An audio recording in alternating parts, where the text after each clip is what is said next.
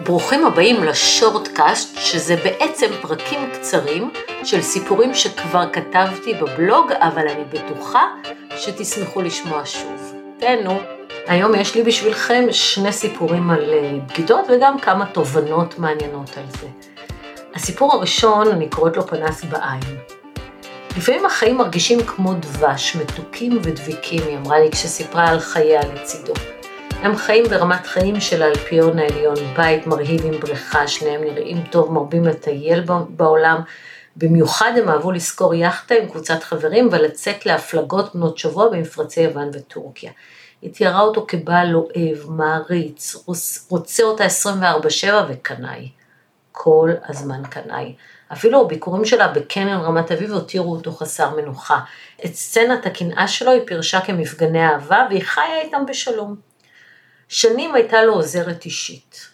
אישה צעירה, אך אפורה יחסית לבלונד הזוהר והמוקפד של אשתו, היא ובעלה היו מבאי ביתם הקרובים, תמיד איתם בכל הנסיעות לחו"ל, תמיד חלק אינטגרלי מהמשפחה. לפני כמה ימים הם ישבו בערב וצפו ביחד בארץ נהדרת. הבטן שלו מאוד כאבה ופתאום הוא קם מהספה ורץ לשירותים והשאיר את הטלפון הנייד שלו לידה. בטעות היא הרימה אותו כשנכנסה הודעה משוכנעת שהיא מחזיקה את הטלפון שלה. הטלפון עוד לא הספיק להינעל והיא נכנסה להודעה, מתקשה לקלוט את מה שעיניה קוראות. כשהוא יצא מהשירותים, היא והטלפון לא היו שם, הוא חייג אליה עשרות פעמים ולא נענה. היא ישבה שעות באוטו בחניון מרוחק ותיעדה את התכתובות שלו עם העוזרת האישית. מצלמת מאות צילומי מסך, שולחת לעצמה באין מפריע. כשהיא חזרה והוראה את פניה שהזדקנו בעשור, הוא הבין שהיא יודעת והתחנן שתסלח. לילה שלם הוא התחנן, הוא הבטיח לה את הירח והכוכבים, עד שהתחנונים שלו העמיסו את ליבה והיא כבר אה, סלחה לו עוד באותו לילה. אבל משהו לא הניח לה. ולמחרת היא הדפיסה את כל צילומי המסך והשוותה את ההודעות שהוא שלח אליה עם ההודעות שהוא שלח במקביל למאהבת. תמונת חייה התגלתה לעיניה במלואה וזה היה כמו אגרוף לפנים. השקרים, התירוצים, המשחק הכפול, הודעות האהבה הכפולות, סדרי העדיפות וגם העובדה שהם עשו את זה בכל מקום, כולל בתא שלהם ביאכטה, כשהיא והבעל הנבגד למעלה על הסיפון. הסתובב לה הראש, היא הרגישה בחילה והבינה שהיא לא מסוגלת להיות איתו עוד דקה אחת. לפעמים כשאת חוטפת אגרוף לפנים, הפנס בעין מאיר לך את הדרך, היא אמרה לי השבוע בחיוך מריר.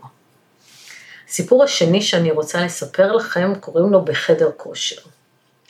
כשהיא הודיעה לו שהיא רוצה להתגרש, הוא נכנס לטירוף. מאחר שלא נראה לו סביר שהיא תרצה לפרק את המשפחה היפה שלהם בלי סיבה נראית לעין, הוא שם אחריה מעקב. די מהר הוא גילה שיש לו רומן עם גבר זר כהה ושרירי, ההפך הגמור ממנו. במקום לכעוס ולעשות סצנה, הוא חזר הביתה, אמר לה שיודע הכל וסולח לה והתחנן שלא תתגרש ממנו, שתיתן צ'אנס למשפחה, שלא תפגע בילדים ושילכו לטיפול זוגי. שנים היא הציעה לו טיפול זוגי והוא סירב ואמר שהוא לא מאמין בשטויות האלה. שנים שהעבודה שלו הייתה במרכז חייו ואשתו המובנת מאליה הייתה איזה דמות מטושטשת ברקע. עד כדי כך מטושטשת שהוא לא שם לב שבשנה האחרונה היא הורידה יותר מ-10 קילו והתחילה לבקר קבוע בחדר כושר. שם היא גם הכירה מדריך כושר שרירי שהפך את חייה בסערה ואת בעלה לדמות מטושטשת ברקע.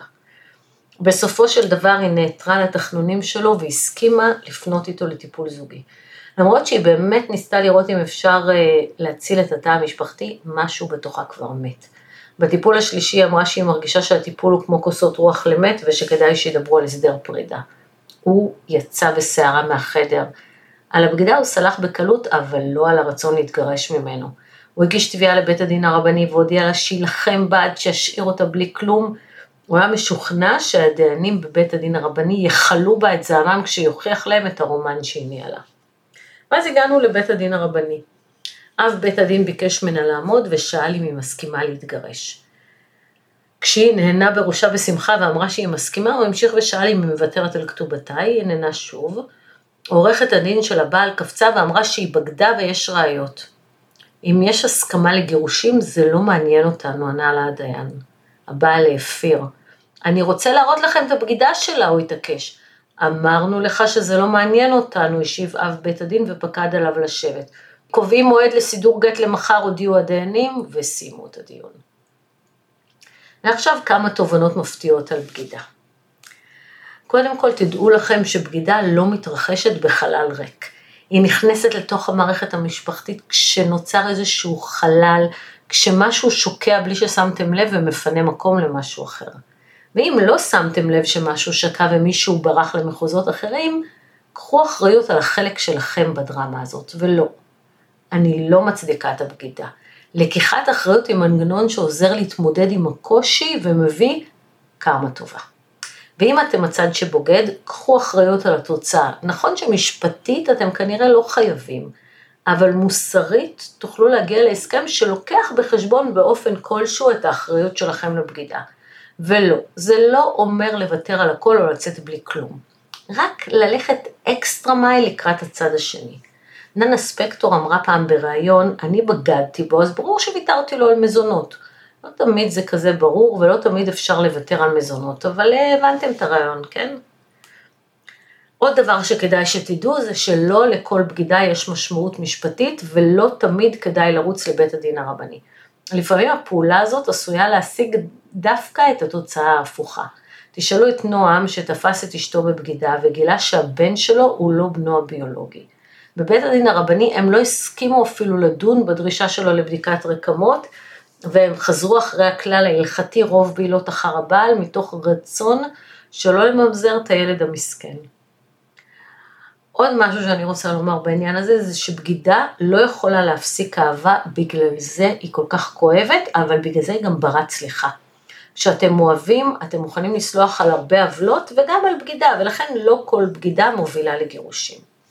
הבעיה מתחילה כשגיליתם בגידה, אתם אוהבים את מי שבגד בכם ואת המשפחה ומוכנים לסלוח, אבל אז הצד שבוגד הוא זה שרוצה להתגרש. על זה הרבה יותר קשה, ולפעמים גם בלתי אפשרי לסלוח. אחרי שמי שבגד בכם מתחנן שתסלחו, החלטתם לתת לזה צ'אנס ולנסות לשקם?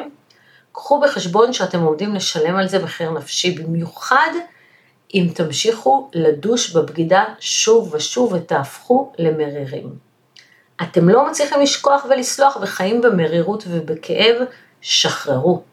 המחיר הנפשי שמשלמים על חיים משותפים אחרי בגידה יכול להיות יותר גבוה מהמחיר של הגירושים. אז איך בכל זאת חיים עם מי שבגד בכם? קודם כל מבינים שזה יכול לקרות גם לכם, שאין חסינות בעניין הזה. אחר כך מאמצים שני מנגנונים. הראשון, משחררים את הפרשה החוצה מחייכם, והשני זה לוקחים אחריות על החלק שלכם בכל הדרמה הזאת.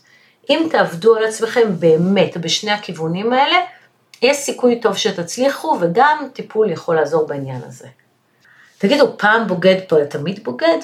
לא בהכרח. הבגידה מספקת ריגוש שלא יכול להתקיים בתוך התא המשפחתי הבטוח. אם תצליחו להחזיר לזוגיות את האהבה, המשיכה והריגוש, יש סיכוי שתעברו את המשבר הזה, אבל אם תנסו לשכוח ותמשיכו הלאה כאילו לא קרה כלום, יש סיכוי שאחרי תקופת צינון הבגידה תשוב ותדפוק על דלתכם. בבונוס אחרון, לאלו שיודעים שבוגדים בהם ובוחרים להאמין להכחשות כי נוח להם, יום אחד הגוף שלכם יגבה מכם את המחיר הנפשי. או שתתקנו, או שתתגרשו, או שיום אחד תבינו שחייתם ליד החיים עצמם.